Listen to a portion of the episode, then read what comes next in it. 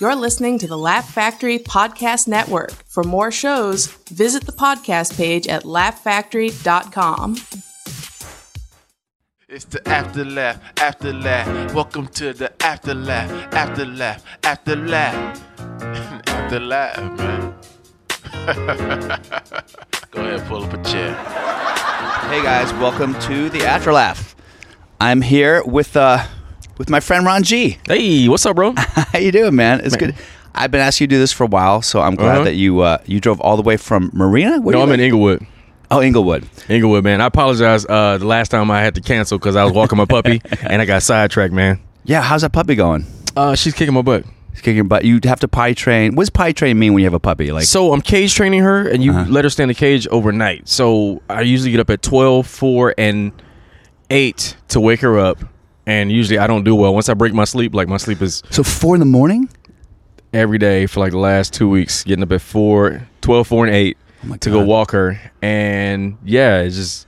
And it's that's some- so she doesn't piss on the rug, type of thing. And sometimes when I take her downstairs, she's still sleepy, so she'll just sit there. And then I've like had to tug her a little bit, like, "Come on, babe, come on, babe," and she'll sit there. And then she peed. And the other day, uh, she wa- she turned around toward the door like she wanted to go back upstairs. Okay, I'm on the third floor, and so we get back upstairs because I thought she was done. She boo booed in front of my neighbor's door, and I picked her up because I thought she was gonna stop, and she boo booed all the way down the hall. And I was like, "Oh, I gotta clean up puppy poop." Oh, all the way on the carpet, and I was like, "Oh, Oh, this God, is stupid." yeah, she wearing me out, man. And sit there and looked at me the whole time like, "I love you, Dad." And I'm like, "Don't try to lick my face now, disrespectful. Don't that's do why. that." That's why God made these little babies and puppies so cute, just so you wouldn't kill them. They know what they do. Yeah. Yeah. but I'm like, how can you spank somebody that looks just like you? She got my whole face. You know what I'm saying? So, yeah, I can imagine, man. Um, so you live in Inglewood. Now, Inglewood's been.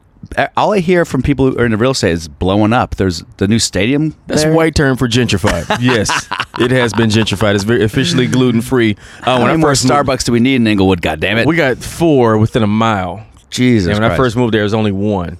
And I feel like they closed the one with all the bl- old black men playing chess. they closed that one because the white people didn't want to walk through them and built one across the street that had a drive through. And it magically Uh. closed overnight.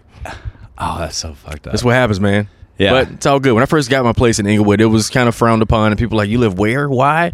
But I loved it, man. I I, I enjoyed it because it's right near the freeway, 10 minutes from the beach. yeah. Like, I get the. And also, if you 15 travel, the airport's right there too. That's why I bought my place. I got I was I'm pre- I got here before Uber, so Yeah. asking my friends to take me to the airport was a headache, especially my friends that live in the valley. So it's Okay, like was- ma- ma- remember back in the day when you had to ask your friends for can you give me a Oh, ride? I lost so many friends. Like, can you take me? Because I was doing colleges too. Did you do the uh, the college run A little while? bit, not that much. I was never Yeah? like the NACA guy. I feel like you would do well in NACA. Really? Uh, well, God, I like to piss people like off too much. twenty year old Bill. Yeah, I feel like you would because what you do is you do the Disney set at the showcase, Oh, and when yeah. you get there, you can turn up. oh, really? You know what I'm Still saying? though. Uh, that's what I've seen comics do. I I didn't. I was I was officially the Black History Month comedian. Hilarious. Do you Every still do black- colleges? No, no. I Yeah. feel like my material's too grown now. Like, Well, I just feel like colleges no longer are okay with people saying what they want to say. Like if you even infringe on something that can be construed as a stereotype. yeah. You heard about that comic? Ah, I feel bad. I'm missing. I forget his name. What's He's that? a Middle Eastern comic. By the way, helicopters will go across. There will be crazy motorcycles. I saw that. You can't really pick it up on the um on the microphone. Uh, he was at Columbia University doing a show, Hmm? and he talked about. Um, I'm sure you'll like this joke. He talked about how being gay isn't a choice. He goes, He said, know, "Is a choice? Is, not." it, he goes, it's not a choice. He said, Uh oh. my thought was that was that was a prevailing belief system, right? It's not a choice. You're born that way, right? Mm-hmm. As the Lady Gaga song says. But he goes, I know that because of because of black gay guys.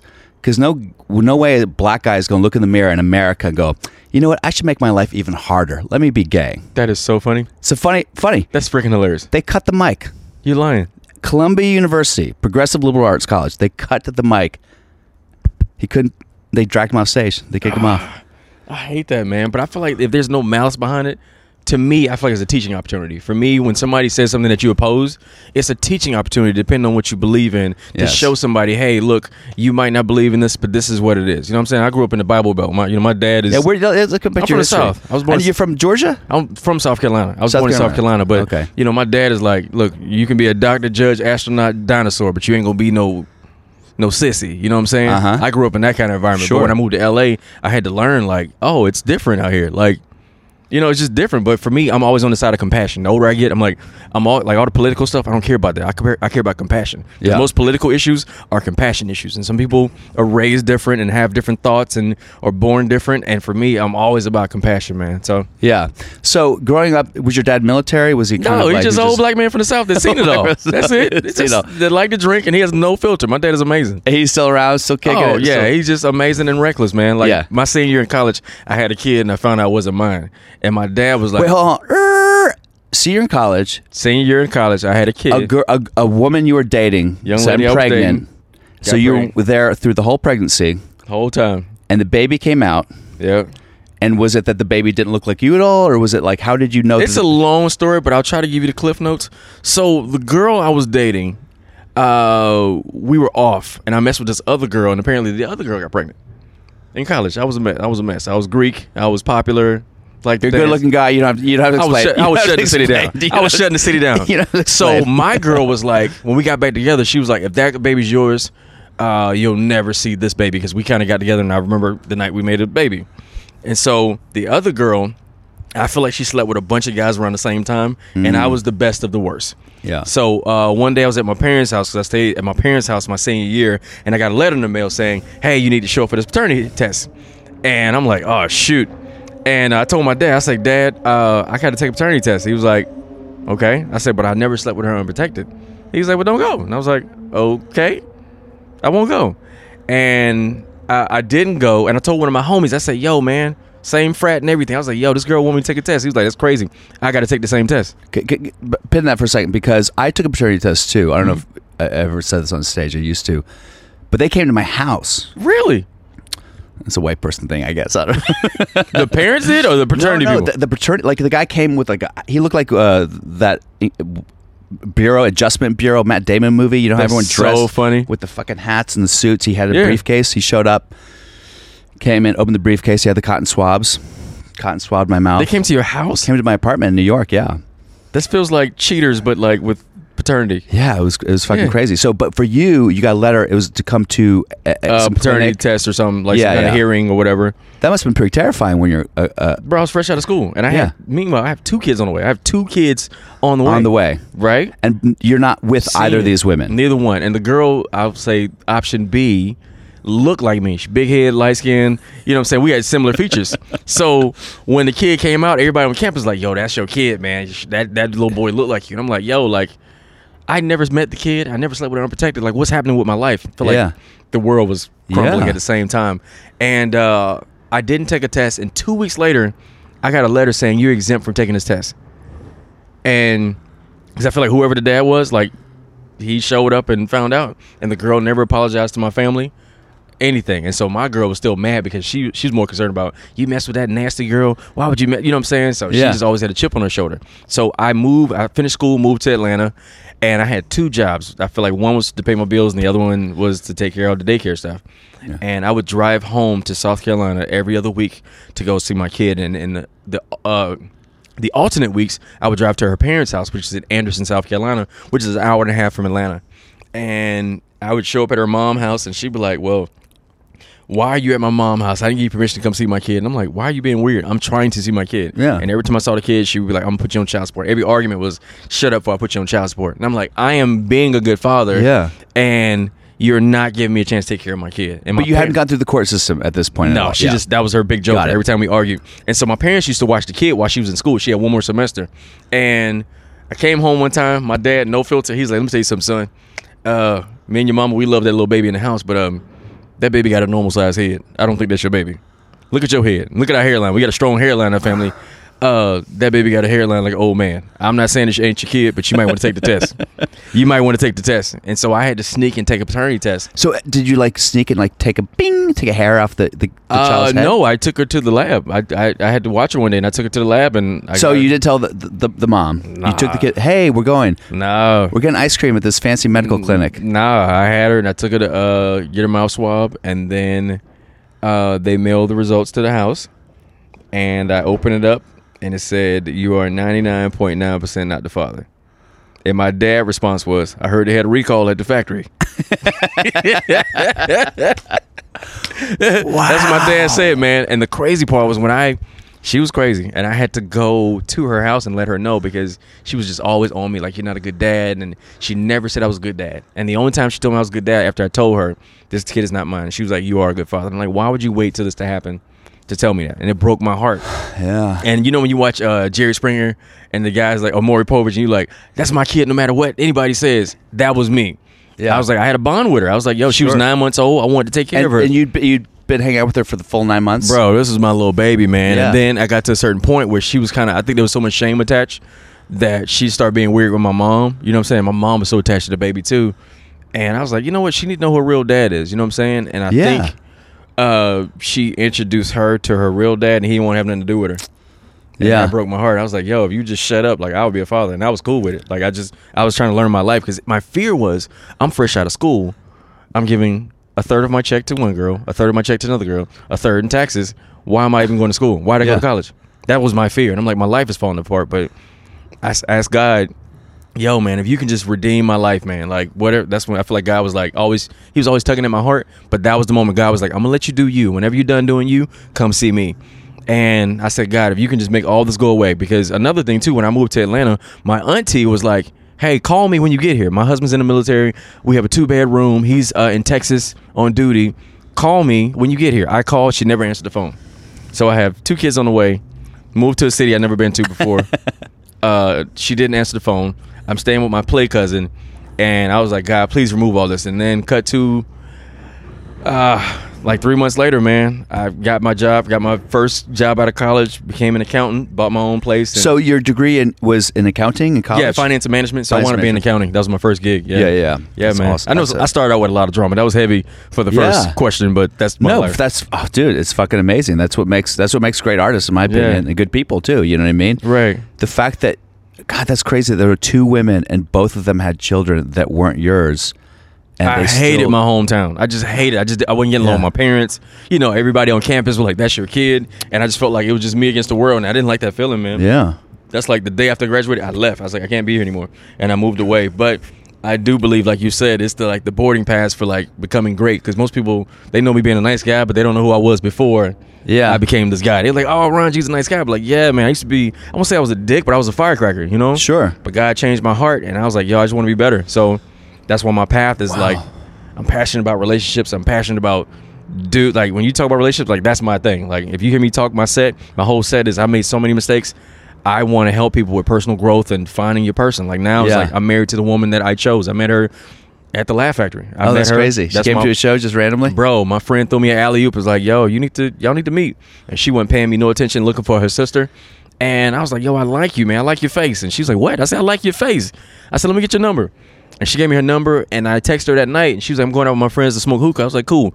And I wanted to talk to her, and I wanted to talk that night. And then later on, she said I was thirsty. I was like, but how am I thirsty? But I'm practicing the habits of a good man who's pursuing you. Because if I do that now we're married and take a day off, it's a problem. But Yeah. I I'm country. Like if I like you, I like you. You're not gonna tell me to wait three days because that's some rule in your head that doesn't. It's not in a book. Yeah, you knew. I like you. You know what I'm saying? That's so, fu- that's so funny too because yeah, it's like it used to be like if you like someone you just went for it. Now it's like you're thirsty. you Like, thirsty. no. How am I thirsty? Because I'm pursuing you. That's freaking weird. The first time I th- I think I might have met your wife once before. The first time I remember, I think I talked to her was at Oakland. Oh yeah, yeah, yeah. Is yeah. I was at the bar and you were on stage and you were like one of the only comics who was killing. it was like the, it was like the first the first Oakland that. show. Yeah. Maybe they've improved it since I don't know, but um, just acoustically is weird. But you're you're killing. And I, and I said something like I was like, so this woman's next to me. And I I don't not really look. I just there's an attractive woman. I go, oh man, Ron G's funny. And she goes, that's my. She says she goes, that's my nigga right there. And I go, what? I go, oh shit. I was like, that girl's funny. Yeah, my wife is hilarious, man. Um, yeah. So uh, just so I've always admired you, man, because I, I like how you stay in the pocket. Like you, I feel like you do it on purpose. but you're like this. You're so disruptive on purpose, but you stay in the pocket and you're true to it. And I like it because you don't. You ain't be tap dancing. You ain't freestyling, trying to pop lock it. Like you just go on stage and do your thing, man. Is that because you grew up around just a bunch of different types of people, or you played sports? Like I know you had a joke about. Well, I know we talk about that. I mean, it's funny because, like, you know how comedy, it's like, it's like ninety percent true. So I, I do the joke. I go, my high school was seventy percent black, thirty percent terrified. And I talk about being the only the only white guy in the, an all black football team. The truth is, my high school was sixty five percent black, Mhm. and I, there were two white people in my football team. Right. You and somebody so- else. Yeah, me in the center. That's so funny. What position did you play? Well, I was I was a kicker. I go because every team is a kicker, of course. of course. Team's a Played kicker. soccer as a kid. They said I was a kicker. yeah, exactly. boy, come here. I was also a wide receiver, but I wasn't like I wasn't particularly good. you Yeah. know? I was like they would when they had did running routes, they put me in to be a wide receiver. you Yeah, know what yeah, I mean?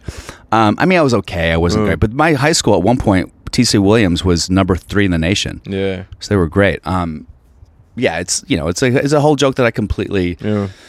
Believe in and talk about. is like, hey, yeah, you know, I couldn't compete. Like black people are better athletes. Maybe that sounds racist or not, but like that was just my experience all growing up in public schools Yeah. outside DC. Is like I just was never going to. But you navigate it well. When I see you perform, like I've seen you. Actually, I've never seen you perform in an all white crowd before, which I would love to do. I would We've love done to- like well, I guess Long Beach isn't all white, but we've done like no, Laugh Factory. Long Beach is pretty diverse. Yeah, but I'm true. saying like a mainstream night. Like I know you'll rock it anyway, but I feel like you would make white people with no black friends uncomfortable. I feel like they'll be like, "Should I laugh?" And I'll probably be like, "It's okay to laugh. That's Bill. Like you good, man." yeah, well, I definitely. Was that on, was that planned? Like just because you grew up around different? Because I Well, I, you, you know, I mean, and this it's funny. I haven't talked about this. I'm supposed to be interviewing you, but um, but when I was in school, like the the biggest compliment I would ever get Yeah. would be if some black woman was like, "You stupid." That was like, "Oh man." I made because because like a lot of these black women in my high school, they didn't want to laugh at me. So if I like did a pratfall or did something goofy or Yeah. made a face or a voice, and they laugh, they the first you stupid. So I was like, oh, I, I cracked it. You know what I Yeah. mean? I I, I, I cracked her because you didn't want to like me at all. And Black then- people compliments are like the most disrespectful thing. Like you stupid, you retarded, you dumb. I don't know what to do with you. Yeah, but then once you once you do an urban show and you hear that, like, oh man, that's the best. That's the best feeling because it's they're not the easiest to come by. You know what I mean? Mm-hmm. Like, th- there's two types of white crowds, which I'm sure you know about. There's the white crowd that's like, we're supportive. The comics, They laugh at effort. they laugh at everything, At and there are other comics like, I'm here to be offended. Yeah. So you better not be one of those people to offend me. Right. you know and i feel like it's getting more and more of that but agree.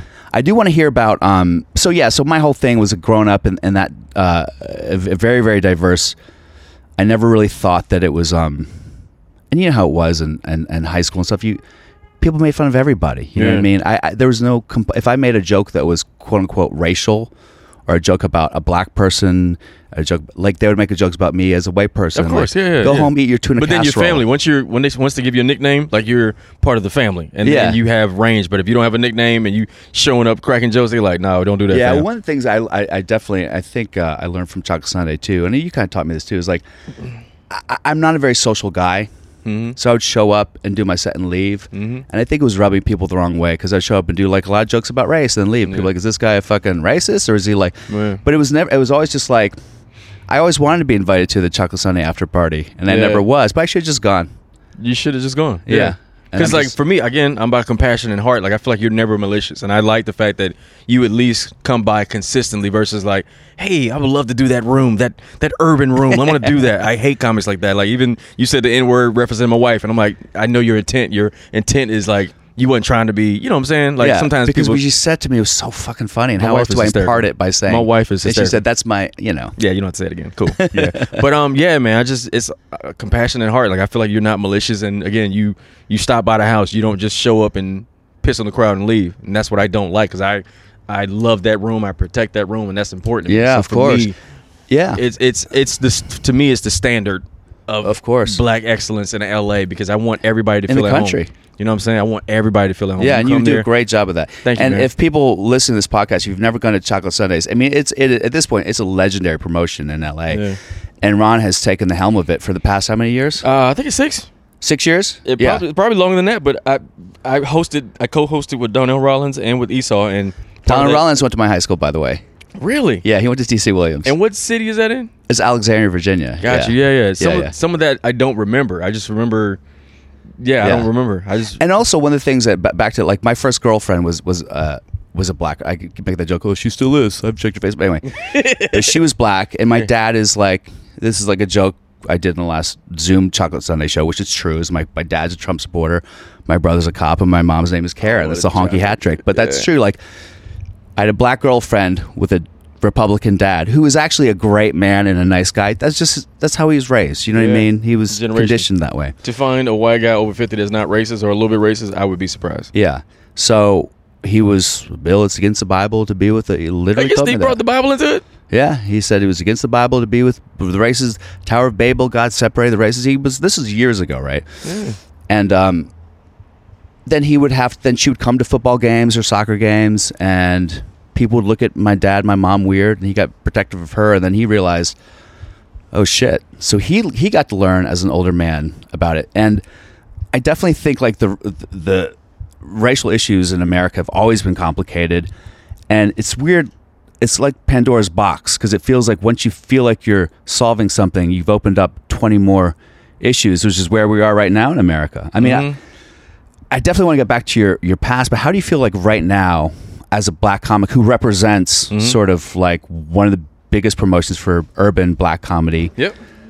And do you do you like urban comedy? Do you like that phrase, urban comedy? I Is hate that that phrase. Yeah, that phrase. Uh, for me, I'm a clean black comedian. I don't Yeah. announce it, but there's no crowd I can perform in. I perform for kids crowds, Mm-hmm. college, corporate, hood rooms, like I, mainstream. I can do whatever, but I feel like sometimes people are lazy. Just Yeah. humans, we're lazy in general, and things that you don't take time to get to know, you put it in a box to help you understand it. Yeah. and that's what racism is. Hey, young lady, how you doing? yeah. Oh, for sure. Absolutely. Yeah. It's just that's it's what just racism is. Just and being ignorance. lazy, getting to know instead of humanizing and getting to know people. Yeah, yeah, for sure. So do you feel like you said you have a duty to the club? You're like, I protect this place. It's like Yep. my home. So also as as a as a black comic in a black room in one of the biggest black rooms. Yep. Um, what do you feel is obligation in terms of as just a black man in the community and a black man like in terms of everything that happened with BLM and everything? That must have been an interesting time for you as well this past summer. Yeah, summer was weird because one, we locked in the house, and I got called the N word twice in my own home. What? It was the weirdest feeling ever. Because I'm thinking, okay, nobody's outside. Like, I'm I'm safe. I won't get shot by a cop because I can't go nowhere.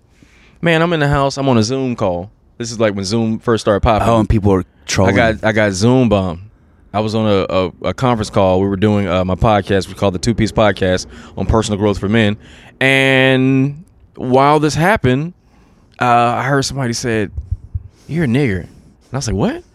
And it said you're a and it and it, it started it started multiplying. You could hear it like twenty different times, twenty different inflections, and then on the screen they started hanging black. There was a pictures of black people getting hung that came on the screen, and you couldn't stop it. It was so overwhelming, you couldn't do it. And like everybody on the meeting was traumatized, and we had to log off, and we was like, "Yo, we can't, we couldn't even finish it because it was just so weird and it felt so uncomfortable." And this was like when Zoom first started popping, yeah. right around George Floyd, right around Holy shit. all that like it was just weird. I was like, okay. Then cut to that same week, uh, I am putting a screen in my window. I'm on the third floor, and I hear somebody scream. I go to my balcony. I look down. It's a dude under a car. I don't know if he got hit by a car or fell under. I don't know what happened. I looked down. And I said, "Are you okay, bro?" And he was like, "F you, nigga." And I was like, "What?" He was uh-huh. under a car, and I think he was mentally ill. Of And course, he was trying yeah. to stop his mom from like leaving or something. Like he was on top of the car. It was real dramatic. Everybody in both buildings started looking down. Like it was just real dramatic. And I was like, yo. And then the George Floyd thing happened, and I was like, all this is happening from the comfort of my own home. Like literally, Yeah. black people get, don't get any days off. So for me, like I said, most of our country's issues is not political. It's compassion. yeah. And again, people just live lives that you don't understand. Like I'm not, you know, I'm not gay or anything, but I have friends that are gay, and I'm like, they live lives that I don't understand, and I want to understand, and I have compassion because, you know, to tell somebody you're going to hell because of this, but then you sleeping with somebody before you marry, like it's all. There's no big sin, little sin. Like it's compassion. You know what I'm saying? You Yeah. love on people, and the more you love them, they want to know about you and your beliefs or whatever. So for me, man, it's just it was just a weird time, and it felt so overwhelming, and I really had to unplug from social media because every day, literally, you'll see a black person get killed on camera to where it's normal. But if you Yeah. fake kick a dog on Instagram, they will take your page down. Like if you fake kick, like you don't have to kick a dog. If you just fake swing your leg and then go black in here, like they'll take your page down for fake kicking a dog. But then you Jeez. see a black man get shot every day, and it's like so normal to the you like, oh, another day. Yeah. You know? So, so what do you do in that situation? Do you feel because obviously as a comic and you you were doing comedy throughout. You never stopped. I mean, I feel like Chocolate Yeah. Sunday was one of the promotions that just kept going. There was maybe a few weeks off, Mm-hmm. and you guys kept. You obviously took it as a as a sort of mandate to Yeah. really keep it going and make people laugh and make Mhm. people feel like there was a community they could Yeah. engage with. So what like what else did you kind of do or or feel? Did you? I, I just imagine like you're a strong black man. It must have been a really tough time because because as as a, as a white guy, I, I I could like oh yeah I'm with you and I would go on the marches, but mm. I don't I don't know. Yeah. I have to know, I have to admit Yeah. that I don't know. I can only say hey man, I just I don't want to get in the way and I want to help. That's the best I can. but you're do. one of the people that actually are you care, your heart is open, and you want to know. That's half the battle. That's compassion. yeah. You know what I'm saying? Because I even realized, even as a man, that women go through so much stuff Oh, dealing with guys. Like somebody has to watch them walk to their car, or you know the stuff that women do to check their back seat, make sure nobody is following them, all that stuff. And I'm like, I'm I have a privilege as a man to not have to worry about that. Yeah. Or I've seen girls get cursed out because they said no, I'm not interested. I have a husband or a man, and they get cursed out. And for me to be, it would be inconsiderate to like know that women do that and be like, oh no, you're just complaining. Yeah. That's equivalent to Black Lives Matter. Oh, you're just complaining uh, as a woman. yeah. Like, no, it's like it's compassion. I want you to feel safe. Yeah, You you're entitled to feel safe in this world, to walk through this world and reject a guy and feel like you can make it home alive. Yeah. you know what I'm saying? So Absolutely. Again, it's a compassion issue. I feel like this year and particularly quarantine, two of the things that because you can know things. I'm looking then- for this book, by the way. I'm not ignoring. Oh it. no, So, it's totally yeah, cool. yeah. It's totally cool. Um, you can know things, and then you can like know things. Like you can know things, and then you can like really viscerally understand and get things. You know what Mm-hmm. I mean? Because I used to, you know, I'm a guy, and I've dealt with some. We've obviously had our share of crazy Mm-hmm. women or women that have treated us poorly. Yep. So, um, and that that helps with comedy too, because comedy is not. I mean, obviously, you can do nice comedy, but obviously, comedy is also about taking some people down. the human experience. Yes, the human experience. And as your man, sometimes you're going to have to take down a woman, uh, someone that you used to date, an ex, or whatever. Okay, explain takedown. What do you mean takedown? what I mean is just kind of like, you know, I do this joke that I know pisses off a lot of women. Oh, where oh, got you. Yeah. I took her on a date. She was a girl boss and owned businesses and was strong and powerful and independent. 2020 modern woman and the check shame she came old fashioned 1950. You know, like this selective feminism, like Right. equal work, equal pay, pay for your own drinks. Wait, what? No, Yeah, I'm you not- can't do that know. when it's convenient. I believe if you're old school, be old school. Do it at all times. You like what I'm saying? feminism has gotten very slippery. If you talk about how slippery feminism becomes, the different waves of feminism, women can, can take umbrage to it. And, you know, and I, I like dropping the C word if it's a good joke. I just, you know, I've never, I've never, I've never cared for saying the N word or, or the F word even. Yeah. But the C word just it just feels good. Just Yeah. it sits, and it's a great it's a great phonetic word for you know for some punchlines. Um, It's so funny. you know, I know so I know so evil. I don't know because I don't think I'm a bad guy, but like, like I like I do this joke about But you set the tone though. I feel like as a comic, like Patrice O'Neal's great at it. yeah, You know what I'm saying? Like you set the tone. This is who I am, and they fall in love with you. Like again, you're super likable. If you were not likable and did that, it'll be a problem. But you're actually likable, and you set the tone. Like I'm going to say some reckless stuff, and once you set it up front and say your why, your backstory for look.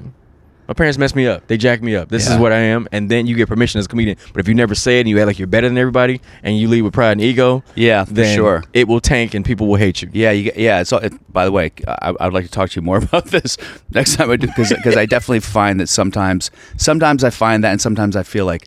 Yeah, I didn't come across. I came across exactly what you said, and I don't want to do that. Yeah, all you gotta do is mention why you're jacked up. If you mention your junk up top, like, because I talk about church people a lot. I was raised in church, but I'm like, Yeah. yo, church people are the worst. Church people, but you have to include yourself and say I'm a part of it, so I can talk about it. But if you say Mm-hmm. Yeah. these are these people and then talk about them, then you come across as oh, you think you're better than you know what I'm saying? Yeah, yeah. You So I have do want to get that. back to. So you were you grew up church. So your your father. You talk about your father. Your your mother. Are they still together? Yeah, my parents still together. They uh celebrating 50 years uh in March, man. Wow, that's amazing, man. Yeah, functionally dysfunctional. Of course, of course. I mean, that's the best you could you could hope for, right? I love them to pieces. That's they do, man. But yeah. that's their life. And so your mom's very much a church person too. She went to church, but we didn't stay. Like we left after offering. We're that kind of Christian. Okay. Like, we yeah, we were the commu- we did communion because we want the bread and the wine. Then we left. Yeah, it wasn't no vacation Bible school and hanging out, going to, you know, children's church. Like, no, I stayed with their my mom. I would fall asleep on her lap, play with my toys, and Yeah. she'd wake me up, and I put my money in the offering plate, and we left. You know what I'm saying? But it Yeah. wasn't until I mentioned that issue of having two kids and finding out what mine. That's when God became real to me. That's when I'm like, Yeah. I had my own relationship. Like, God, okay, I see what you're doing. This Mm-hmm. is my mission. So now, the guy you see now, I'm more concerned about my legacy than ego and stuff like that. And something I just been on my heart lately, man. I feel like the dynamic of a man, you have to learn how to be a lion and a lamb. Yeah. You know what I'm saying? Like you mm-hmm. literally have to learn how to be like out, and outside your home, you have to be a lion. Like you know what I'm saying? Like you have to be a lion. But when you have a lady and you have a kid, you have to be a lamb. and you got to know how to navigate through that because you can't bring lion home, but they still got to know the lion is there. You know what I'm saying? Yeah. And navigating that as a man is the thing that determines your legacy because sometimes you can mismanage that. And one mistake of being a lion at the wrong time, your legacy is done, and nobody cares about what you were trying to do. You know what I'm saying? Absolutely. But that's a lifelong lesson. Absolutely. I And had nobody teach you how to do it. I had this discussion yesterday with uh, with someone about when the Dalai Lama came to New York. A think tank got together and said, "What can we ask the Dalai Lama? What's the question that we really need to answer?" And they were like, "How do we reconcile the American Western manifest destiny, go for it philosophy with go with the flow?" It's the same kind of idea. You want to go for it. You also want to go with the flow, and it really just kind of depends on the situation. But I always think about that, particularly if you know, if I'm going to be new dad. Um, like I hear about all the transgender stuff too, and that's something again you want to be compassionate, and you also want to be fair, and sometimes those things can collide with each other too. You know what I mean? Because um, I had a daughter, and you know, playing sports. If if mm-hmm. I'm like if my daughter wanted to be a great athlete and she had to compete against transitioning kids in high school, which is a thing. She's not going to win any of those sports. I mean, I, the joke I do is like, you know, I don't believe, I don't think that there should be transgender sports in high school. I say I wasn't even a fan of transracial sports. I ran track. I was always fourth place. So funny. I couldn't outrun a black guy Yeah, in track. yeah. I know people say that's well, you're being. I'm like, that was my fucking experience, man. I don't know what to tell you. I, don't, Yeah, I wasn't yeah, losing to the white guys. Okay, Yeah. so um, I was fast for a white guy. But anyway, it, it's so I think about that all the time. Like if you're gonna have kids, bring them into the world. Like the world is everything is so slippery right now about where Yeah. things land. But you teach your kids about being clear, man. I want to teach my babies about just being clear about who you are. Yeah. that's all that matters. And have your love and your heart big enough to uh, learn how to pivot no matter what. Yeah. As a black man, I'm taught to learn how to pivot no matter what happens. Like as much anger I feel in my heart sometimes about racism and stuff like that, I can't walk around with that on my heart because it'll affect my comedy, affect everything Absolutely. else. You know what I'm saying? Now, I do want to get because obviously going from being an accountant to being a comic is not something that not Right. everyone's journey. Yeah. But I feel like a lot of the really great comics, it was never just like, "Hey, I want to be a comic at age five. There, there was a transition, again, a pivot. So, where was the moment where you're at the cubicle with the necktie, and then you got on stage? Uh, so my mom groomed me. My my parents groomed me to be a comedian. Like my dad, no filter, everything was funny. Mom, the same way. The older she got, the funnier she got. But I remember when I was a kid, I used to sit at her bed on Friday nights, and we would clean the house up, and we sit at her bed, and I watched Def Jam, and Oh, I could quote every single comedian because I loved it so much, and I just that was her sowing a seed. She didn't know it. Oh, hey, Mia, Mia. so good. That's my neighbor Mia. So she's, good. she's a lovely distraction. So good. Anyway, go ahead. Uh, but uh, she was sowing a seed, and I fell in love with comedy. I just realized, like, I had my buddy named Leon. He was like my best friend as a kid, and every time I would go to his house, he would be so animated and make the whole room laugh. I'm like, I like that. Yeah. And as I got older, I realized I had this gift, man, where when I told a story, I would become the person. People would surround you and listen to you. Yeah, like you know, I could be like, "Yo, the girl was like," because I did a TED talk about this with kids. And I, the, Oh, wow. The TED talk was called "Making Your Weirdo Work for You." So all the title. things that made me weird as a kid now make me money. And when Yeah. I was a kid, I used to tell a story, and it was a girl named uh, Fifi. I used to like uh, on the bus, school bus, and I used to play with her, and I used to play in her hair, and she's like, "Will you stop?" And I would touch her hair, and she's like, "Will you stop, boy?" And she punched me in my chest, and I remember I wanted to cry, but I told the story to somebody, and I became her, and everybody just stopped and just looked at me like. And I was like, what am I supposed to do with this energy? I was like, oh, okay. then I got older. My parents, I was the baby too. My mom like, get out my face. Go Babies, watch how TV." many? Uh, two. I have an older sister. She's Okay. eight years older than me. Okay. And so, um, I used to watch TV, and my mom was like, "Get out my face, go watch TV." And so when I watch TV, I would watch these characters and people on TV. And I'm like, "Oh, I can do that voice." So the baby is weirdos. Usually, the baby's like you talking to yourself and you having a party in your head and nobody's around. Yeah, having yeah. a ball. And you know, I, I could do voices. So you know, you grew up around black people. We used to roast each other. Oh God! But you I go could mama do- jokes on the bus after the game, Bro, but I used to learn how to do the voice of the person who was roasting me, and I would roast them with their own voice. You know what I'm saying? Yeah, yeah, yeah. To the point now, I, I remember I saw Obama on TV. I was like, yo, wouldn't it be cool to go to the club and walk up on a girl like, no, no, first of all, as I look in those big brown eyes, uh, I got to tell you, that's that's pretty impressive. Now, what I'd like to do is release a dating stimulus package of uh, will cover three. You know what I'm saying? And so I was like, I got this gift, and so now all that weird stuff made me money. But the moment I got on stage was, uh, I moved to Atlanta, and I went through what I call the quarter life crisis where you go to Yeah. school for something, but your heart tell you something different, but you don't know what it is. You just, Yeah. I just know I can't be counting numbers for the rest of my life. It was stupid. I'm like, y'all like doing this? You stay an extra four hours at work and they give you a hamburger and you start all over next month. I said, I can't do this, man. And so I got fired from my first job. My cousin was a comic in Atlanta, and it was Apollo night, uh, which was uh, in Atlanta on Sunday nights, and it was a room full of dope dealers and strippers. That's Yeah. it. And my cousin was a comic, and I saw him get through it. And it was the most hostile room ever because they dope dealers and strippers. Like they came Oh yeah, to boo you. And so my cousin, and it's Apollo night too, which in New York was legendarily hard. man, I watched three people get booed before me. And my cousin was like, "Man, you funny. Go up there." I had one joke and it was terrible. And Do you the remember the joke? Yeah, my cousin gave it to me. He's, I said, "Hey, man, dating's expensive." Yeah, my girl asked me to take her out, so I shot her. I'm just playing. I stabbed it because guns cost too much. By the way, kind of funny. I didn't have the delivery though. boo! But the boo was okay. I can handle the boo. But then Yeah. they told me to kill myself, and that was the kill myself is what got to me. And while I'm sitting there. Uh, they turned the music on me, and I'm like, "Do I run? I've never been booed before." And uh, it's your first time. my first time ever. How many They- people in the audience here? It was crowded, like almost uh, probably 150 people. That's crazy, man. Uh, they told me to kill myself, and then while I'm, the music came on, then the music stopped, and I heard a boo grenade. The whole back row, everybody at the same time was like, "Boo!" and I'm like, "Ah, this feels terrible." Then the host came up like, "Man, Ron G was terrible." Boo! Wait, y'all gonna boo his name? Run, boo, G, boo, Ron G, boo. And I'm still sitting in the room, and I was like, "This is terrible." And I looked at my my cousin, and he was like, "I don't know what to tell you." and it was the most painful thing ever. So I left a little early because I didn't want to catch the the walkout. Everybody Oh, leaving yeah. out. I left early, and I was walking to my car, and this guy was like, "Hey, little nigga, you ain't gonna never be funny." And that was back when I cursed. I was like, "F you," and he was like, "F you, get you killed." And I walked to my car, and I was like, "You know what? Let me just mind my business." but I fell in love, and I'm like, "I'm supposed to do this," and I just Yeah. kept going back because when you know when you when you are starting out in comedy and you I don't, are you you're not from here. So when you first move to LA you like man all these people are way better than me. But then when you start doing it you like you know what?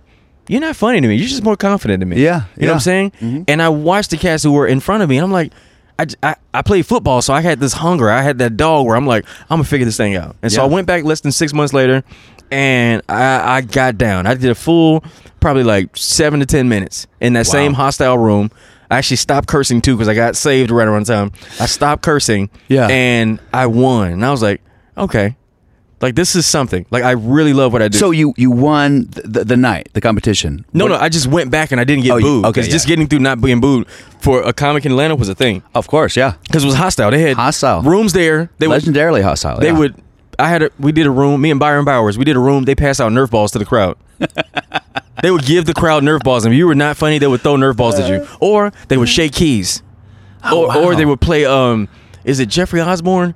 Oh, it's a song. I did my best, but my best wasn't good. While you're performing, Oh like my that's the kind of environment I started in. Yeah. with the TVs on and bar environment. So that's why I Ooh. perform the way I do because you can't kill me. I'm Yeah, already dead. yeah. Out here, you're not booing. Yeah. That's why I go for it. Like you can't stop That's me, That's gonna make a monster, That's bro. gonna- like yeah. you're not gonna. If you don't boo me, you can't stop what I'm doing. So Yeah. that's the environment I was in. But that How was long the did beginning. you do that that sort of room in that that club? I did it for like maybe a year, but then I couldn't talk. I feel like every time I try to talk, because this is what I learned, especially like in mainstream rooms, I feel like white comics are allowed to develop their thoughts and their feelings.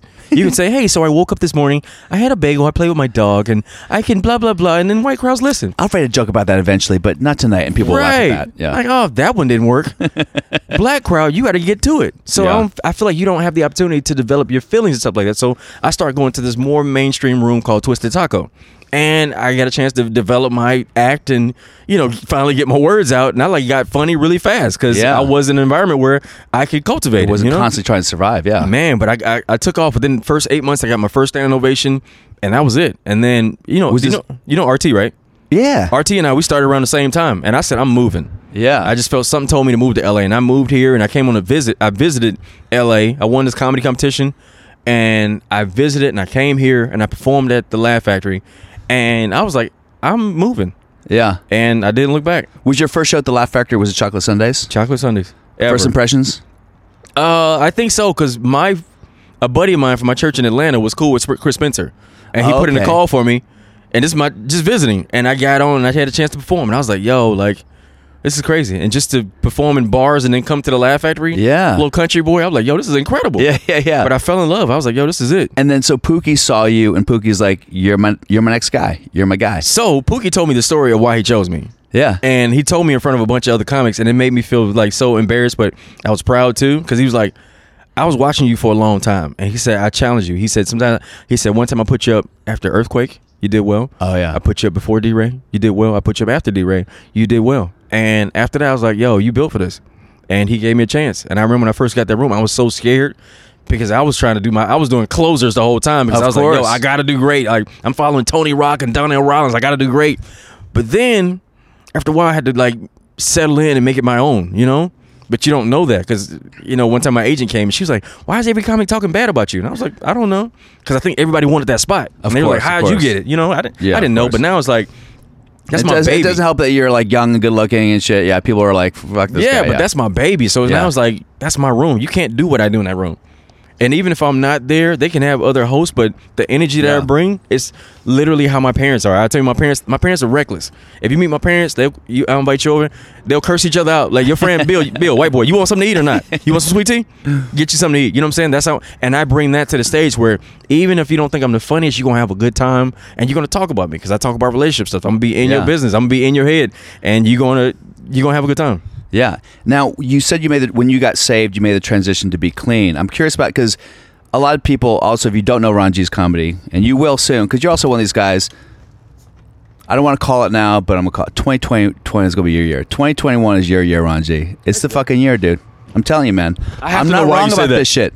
I have to know why you say that. Just curious. I just have a feeling, man. It's intuition because you, you got you got everything. You got the talent. There is a cultural shift in America that has happened in entertainment, and um, I think you you bridge the gap culturally for all sorts of different demographics. Like you are a black voice, and an important black voice, and a clean black voice, which TV needs.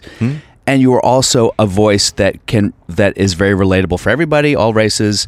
Um, not to be like, oh, you're safe for white people. Nothing like I don't mean like Yeah. that. Like, Yeah. But I mean like you're you're someone who because you are edgy and you're clean and edgy, which is Thank bro. very rare. Not a lot of people can be clean and edgy. Yeah. I mean, I, I always joke with my friend like, there's the three. There's a Venn diagram. There's like the dirty comic, the clean comic, and the personal comic. Mm-hmm. In the Venn diagram, when you put them in the middle, the CPK killer, right? Clean, personal. the, CPK killer? That's funny.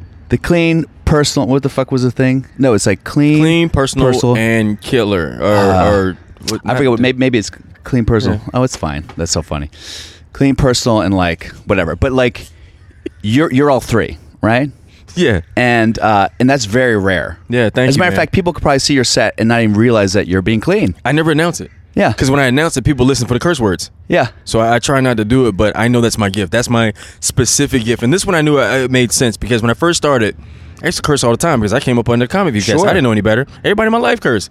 And I got saved. And this older comic named Jerry Farber, I always mention his name because he literally changed my life. He said, Bro, you're a good looking dude. Why you curse so much? And I'm like, I don't know. He's like, You should try learning how to work clean. You'll always work. And I was like, Yeah. Okay. So that time I said I went back to the club and I got I did my 10 minutes and I didn't get booed uh I got through it and I was happy. But God was dealing with my heart and he was like, All right, so you got through it, but you didn't curse on stage, but you curse off stage. You're being phony and you're hard on church people. Now, if I if a pastor did that, you would judge him. What makes you any different? Wow. And I realized that I need to master myself. I need to master my words because around my mom, I naturally stop cursing. Sure. Around people I respected, I naturally stop cursing. I was like, let me figure it out. So I stopped cursing, and I don't curse in my personal life. Um, but what made it make sense was when I got my job uh, as a dad on a Nickelodeon show. You know, when you interview, uh, audition, and they start asking you personal questions like, "Hey, so tell me about your comedy show," and I'm like, you- "So do I need to audition again?" They're like, "No, tell me. We hear you're a comedian. Tell us what." They start asking me, and they say, "We researched you, man. You are perfect for this job because Nickelodeon is very strict about their. They're not gonna let someone in there who can't- yeah. They said you were absolutely perfect for it, and it reminded me of okay. God was like, you stayed on the path, and this is what I have for you. And this is just the beginning because nobody occupies that lane. Yeah. You know what I'm saying? He was Yeah. like, this is what, and it was a breath of fresh air. Like, thank you, guy, for like letting me know that this is my path and for me to stick with it because it's frustrating being the one of one because you don't get seen clearly. Yeah, for I've sure. auditioned for like Shaq All Star and killed it, and they were like, "Yeah, he's not the brand." You know what I'm saying? Interesting. Yeah. And I didn't do. Like, I had one of the best sets, and I didn't get advanced, and I was like, "This is weird," but you know, what's for you is for you. yeah, exactly. But you don't know it in the moment. You take it personal because you know we Of artists, we sensitive. Of course, of course. So yeah, tell me about it. we sensitive, man. So uh, the so yeah, you start doing the clean now. Yeah, that. So what I was gonna say is like people don't realize how hard that is. They just wa- like I'll watch a lot of comics who are clean, and I'll watch and go like, oh, he's a clean comic. Like everything about it seems sanitized, Just and clinical, and I I'm like, oh. Yeah. they're not trying to. But like you, like I said, I could watch you for half hour, and then you know he was completely clean. I'd be like, oh, I didn't even know that. I was just too Yeah, busy yeah. laughing and appreciating what he was doing. So that is like a real. So yeah, it was a clean, personal, and you kill. So I was groomed in the things- fire, bro. I was groomed in the fire, but this is my niche, and like, Yeah. you know, I feel like Chappelle is really dope at. I call it the God Eye. He'll look at how complicated this world is and make it sound so simple Yeah. when he explains it to you. Mhm. Like the most complicated stuff, like he makes it sound simple. My gift is relationships. So when you see me perform, I have the gift of breaking down relationships in a way where it's a little pastor, it's a little therapy, and it's a little comedy. Got it's it. all three of them. You're like, wait, ouch, that kind of hurt. When I start, I got a joke about work husband. I was like, you know, Oh wait, you have a joke about work because I Work did with husband. him too. Yeah. yeah, and I was like, "Yo, women, they announced the ugly dude. They, they, the ugly dude. When the ugly dude have a question on your woman, she'll announce that. She's like, "Oh my god, babe, some booger wolf tried to hit on me at work. Like, wow, he was so crazy. Like, he, at a red light. Yeah, but then the guy she really liked, she never mentioned him. The work husband, they don't mention him. And I was like, fellas, you ever call your lady job and she sound extra happy till she talk to you? You know what I'm saying? She's like, Clarence, will you get away from my cubicle crazy? Stop. No, you can't have my snacks. Stop. hey, babe. Like, hey, babe, what? Where's the, you know what I'm saying? I was like, fellas, there's a man at your lady job that know your woman whole food order by heart. Yeah. And I was like, fellas, never let another man know your lady Starbucks order. And I go Yeah. into it. You know what I'm saying? And I said, Yeah. he's so good. He can tell by your lady's silence what kind of mood she in. yeah. Because he got 40 to 50 hours a week to study your woman. You only got 10 hours a week after she done with the kids. You know what I'm saying? So I'm like going in there and Mm-hmm. Yeah. it divides the room. But then so I start out being getting on guys first and we're like, tell him, tell him. And then when I switch, everybody and the whole room is divided. And I was like, this joke is only a problem if you're not living right. Yeah. That's that's that's where I go with it. But that's Mm-hmm. my that's why I've gotten it. So that's my gift is the relationship thing. You know what I'm saying? Yeah, yeah. Have you thought about other ways that you could? Is that because you did a TED talk, which is really Mm-hmm. amazing? I mean, even just like, is your podcast relationship advice helping yeah, relationship? yeah, It's personal growth for men because I Oh, feel wow. like, especially in my culture, um, we're all taught to chase the dream, whatever the dream looks like, but we don't talk about sustaining it and what do you do to sustain it once you get it. yeah, You know what I'm saying? Mm-hmm. Because if you chase all this stuff and don't work on your character, when you up here, you got to hire somebody to speak on your behalf versus like just being a decent person and working on being a good man. And sometimes, you know, that's why I hate the phrase toxic masculinity because every guy don't start in the same place, and sometimes we don't know we like living trifling because we don't have a reference point. You know what I'm saying? Exactly. But once you learn and you want to change, it's up to you to figure that thing out. So my podcast is literally helping men figure that thing out and have a starting point for like, look, I know I'm a decent guy. I just need to know that this is okay because sometimes being decent is not popular anymore. Yeah. Just being a decent person, yeah, telling a girl, "Hey, look, go home. I'm not gonna do this." yeah, Are you gay? Like, no, I'm I'm I'm cool. Like, I'm I'm good. I've seen it. Like, I'm I've seen enough. I'm like, I'm good. I've gotten cursed out for being decent. You know what I'm saying? Uh-huh. Time we live in. Tell tell tell a dude that you didn't smash the girl. He's like, why not? I'm like, bro, like, she cursed out a, the waitress. I don't want to deal with that. You know what I'm saying? Or she has she's thick and cute, but she has no sense of humor. I'm a comedian. yeah. My legacy is intact. Mm-hmm. She already has a temper. What is what does that look like? You know what I'm saying? Yeah, like, I don't sure. So just being mindful of that kind of stuff. Yeah. Because man, we have power too, but we give it away because we think we're supposed to smash everything. But in the end, I have a joke about uh, hoes don't make soup. Bottom line, hoes don't make soup, and eventually you got to grow up Yeah. because you collecting all these numbers, and then you get sick and and COVID. Like when you get sick Yeah. in COVID, you go to the hospital, you can't have visitors. Uh huh. Your funeral, you can't have visitors. Imagine Yeah. dying in COVID, and you can't. Your family can't come see you, and you have a funeral nobody can come to. Yeah. that's the end of your legacy. Exactly. And also, after age seventy-five, all you can eat is soup for the most part too. That's it. So you need Who's gonna some- make your soup? Hoes it good for restraining orders and selfies. That's it. That's great, man. I love that. That's re- how long have you been doing the podcast for? Uh, we've been doing it for like at least two years. But my business partner, he's also a pastor, so he's busy. Oh, but we don't announce he's a pastor. But he's like, like me, but times twenty. Like he's Yeah. incredible with this thing. So I'm, I'm like the orange juice to the medicine. He's the medicine. I'm the orange juice. I get so that, I try yeah, to yeah. like soften it up Uh-huh. and make it funny because he That's is awesome. intense.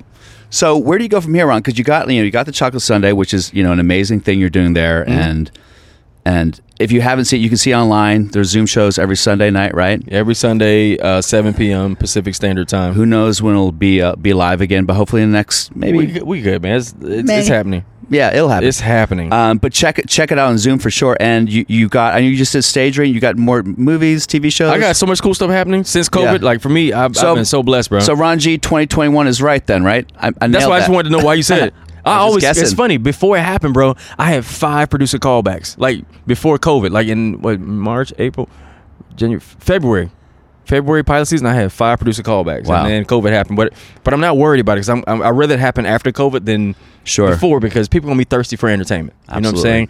Um, but it's gonna happen. Like I feel it deep down. I feel like my wife was the missing piece. I feel like I had to have my Mm. wife to go where I need to go because my issue was women. Like that's my you know I'm a It's nice a- guy, yeah. but It I need somebody solid down. that I love. That's my buddy. My wife. We've gotten so close during COVID, and I feel like that was the missing piece. But I, I appreciate the kind words. You didn't have to say that, but No, I really I'm mean grateful, man.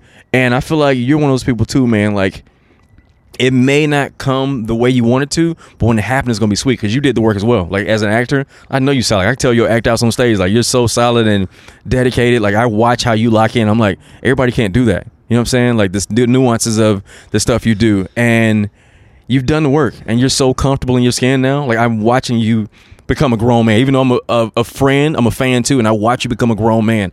And when you literally stop caring, that's when everything happens. I know that crazy, right? When you stop caring. Yeah. I met my wife. I was done. I was like, yo, I don't. Yeah. I, met my soulmate. The other shit, all these women that I've been chasing for years doesn't matter. Like shit. stand up got good when I stopped caring. I'm like, Yeah. I'm just going like Chocolate Sundays taught me. My wife was like, "You're funny when you stop trying to write material because I love structure. I like you know, Yeah. bam, bam." She's like, "No, just talk." Because I have enough wisdom and knowledge and life in me, I can just talk and find funny. So you can go up on stage, and I don't think I can do this yet, but you can go up on stage. It's happened to me before, and what happens, I'm like, and I reach for it and it disappears. Like mm-hmm. you can go up on stage and just talk without any preparation for 20 minutes and fucking kill because I'm not there. I'm working on it. I have to trust myself because I, I just love structure and I'm always working on like your set is new until it's on TV. Yeah. So I have like four sets in rotation that I'm always working on. Um, and I'm adding to it. I'm adding to it. I'm adding beats to it, you know, but that thing of just walking on stage sometimes, it's scary. yeah. It's scary, but I feel like I'm at my best when I really don't care. Yeah. And I gotta trust it. But then when I'm off stage, I don't remember it anymore. And I'm like, dang it, I said so much brilliant stuff. Can I get the tape? Anybody can ask for the tape? James Yeah. like, no, you can't get the tape. I'm like, Buddy, buddy, buddy, no, no." no tape, no tape, buddy, no tape. I'm like, Jesus, yeah. So, uh, all right. So uh, we've been here for a while, and you've been great, man. I want to ask a couple questions. Where, uh, where does it look like uh, the the Ron G World Domination Tour? Where is it going from here? You have these shows, you have movies and TV shows happening. Obviously, I guess we can't talk too much about some of them. Maybe you got a little. Some I can, yeah. So uh, I just shot a movie uh, called "Will You Be My Quarantine." Um, that was my. I shot a, a feature. Great title. Yeah, it was super dope. Um, then I shot a TV show called "Stuck on You," uh, "Stuck with You." Um, that's going to air soon. Then I shot a national commercial, Pandora commercial, and I got my first director gig. Nice, man. Uh, super excited about it. That nervous. come about? Nervous, bro. Social media. Since quarantine, I don't. I want to direct so bad. bro it's my somebody hit me they was like yo we love your videos we just we i said look i have not directed before they was like don't worry about it we know you got it and i'm You're nervous. directing a TV show or no it's a short film short film. but that's all it takes Yeah, One short that's the film first step. once i learned the, the nuances of it and i've been studying screens and i've been watching a lot of um uh, TV shows, watching like you know the setup, the dramatic thing happens in the beginning, and then the mission happens, and then the whole show is the mission. Then there's a Uh-huh. twist, and then you call back what happened to be. Like I'm learning all that stuff. That's the stuff I wouldn't have had time to do pre-quarantine. Yeah. But quarantine has allowed me to, you know, work on my blind spots, which was social media, screenwriting, and now I'm going to be a freaking director. That's amazing, man. So it's happening. Yeah, that's really cool, and that's such a such a great step for. Um, I mean, not to make too fine a point on it, but like, you know, another black voice. Like black voices are, are Yeah. being heralded right now and being Yeah. supported. I think in a way they haven't been before. So, um, And this is you- what we do. This as a comedian, there was a time where if you did a late night performance, that was it. You did a late night performance, your life your, your life has changed. But now you have to be a writer, director, producer, social media. Uh, Yeah. editor, you have to learn how to do so much. Like you have to have a podcast. You learn how to edit your podcast, cut it, learn how to distribute it. That you have to learn how to pitch shows. Like it's not enough just to be funny anymore. So absolutely. Yeah, and so man. from there, the directing is awesome. The TV, the acting. What is what is like five years looks like? Is there something that you go? Here's a pie in the sky thing for me. So I'm gonna have my own TV show. that's going to last for a long time because I feel like it's going to be so specific and necessary to the culture.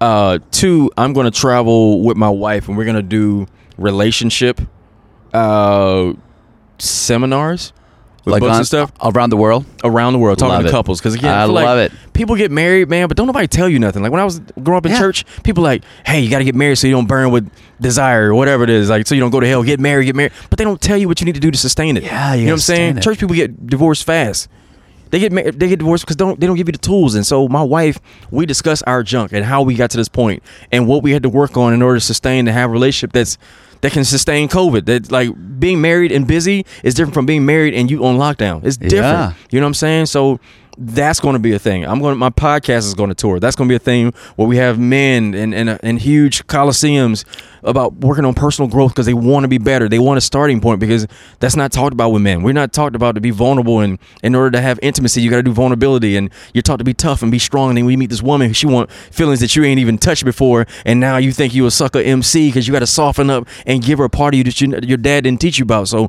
I want my podcast to be a, a part of that. Um, I'm going to direct. I'm gonna have my own production company. Um, uh, I'm I'm gonna act and I'm gonna do a bunch of white folk friendly movies where people like, oh my god, he's like the new Will Smith. I love that guy.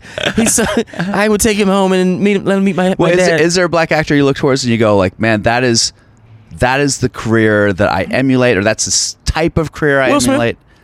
Will Smith? Will Smith is, Yeah. is my guy. I just feel like what that that even though Have you met him yet? I haven't, I will. Yeah, you will, I'll meet him one time, but Yeah. I'm going to meet him when he knows who I am. Yeah. I, I, I I've met so many cool people and they don't know who I am. And I, I just don't feel good. Like, hey, Sure. I'm so and so. You're not gonna remember me, but just want to say hello. Yeah. I was at the comedy store. I sat right next to Eddie Murphy, and he was watching Chris Tucker perform, and I said nothing to him. I said nothing. Everybody walked up. Oh my god, you're the best. You're the greatest comedian that ever told a joke. There, you're the great. And I'm sat. I just sat there like, cool. And I was nervous. As I wanted to say something. But I was like, he's not gonna Yeah. remember who I am. So, but yeah, man, I have so much stuff in my heart that I need to get out. And like you said, man, I just believe God's gonna give me a huge platform to do all this stuff and give me a resources and good friend. I need good people in my space Yeah. to help me bring all this stuff to life because I'm not one of those people that I can do it all by myself. Like my wife is dope. She literally helps me write. You know what I'm saying? Uh, I'm gonna have good homies I can go on tour with. We Yeah. all got families, and we can bring our families on tour. Like I want to have. I feel like I never had that. I'm like a one man crew. I've always done it by myself. Especially when you're decent. Most guys are like, "Oh, Ron G, the church dude. I don't want to." like, man, I don't care. None of my business. You know? Yeah, yeah, yeah. Yeah. What about you, man? What's your dreams, man? What's your hopes and dreams, That's bro? about you. We can talk about after the Man. after I shut up the thing. I want to know, Bill. Um, You're a very interesting guy, man. You have thanks, on a, a turtleneck and and and, And bare feet. you have a turtleneck and pajamas on, man. I just feel like I pajama gotta tell you something. on. Black comics give me so much shit about my footwear. I remember I was doing a show in Long Beach and Maronzio Vance and Alonzo Bowden. I was wearing sandals. They're like, "Motherfucker, you're going on stage with sandals?" I was like, Really? Yeah, like that is the most white privilege bullshit I've ever seen in my life." I was like, "Touche, you're probably right." Have you worn sandals since? yeah, Of course you did. He's like, I'm white, of course. I feel weird about having my knees out on stage, man. that's hilarious. I dude. feel like people don't respect people that they love with knees out. Like you've never Funny. seen Obama's knees. You've never seen That's Dr. King's knees. Have you said that before on stage? That's no, but I think I will. You've never seen Dr. King's knees. that's hilarious. Nobody, men that you respect, you never see their knees. If a cop with his knees out said, "Hey, get out of the car," you'd be like, "Man, if you don't get out of my face That's so on that fucking ten funny, speed." I did a joke because I grew. I did a. Um, I had to play a white nationalist in a movie like a month Oh. ago. Did that feel I- weird? Um, I was wondering. yeah, how, yeah. I mean, we can talk about that after. But Okay, uh, right. I grew this. Did you have to go for it? You have to go for it. goatee, you know, the fucking big ass goatee. Ah, so funny. And I was walking around. Someone said, "I was like, oh man, you you like a white supremacist?" And I was like, "I'm wearing skinny jeans." Do you think how many white supremacists are wearing You skinny got on jeans? Vans. you got on Crocs. That's funny. yeah, probably Crocs too. um, listen, Ron, I'm gonna let you go, man. But uh, dude, you're awesome. I'm telling you, Ron G. He he's he's already a big thing. He's gonna be the bigger thing, the next next big thing in comedy. Uh, follow, ch- go to Chocolate Sundays, the Zoom shows every Sunday. Ron Ron leads that like nobody can, and uh, check us out online. His uh, his Instagram is Comedian Ron Please follow me, comedian R O N G. And every Thursday, me and my wife do a really dope game show called Couples Couch Oh, on. Instagram. Uh, super dope. If you uh, like your person, y'all have fun together, you feel like you know them pretty well, hit me up, comedian R O N G. Uh, also, my YouTube as well. But all that stuff is on my Instagram at comedian R O N G. awesome. Thanks for coming, Ron. Thank you, bro. Thanks.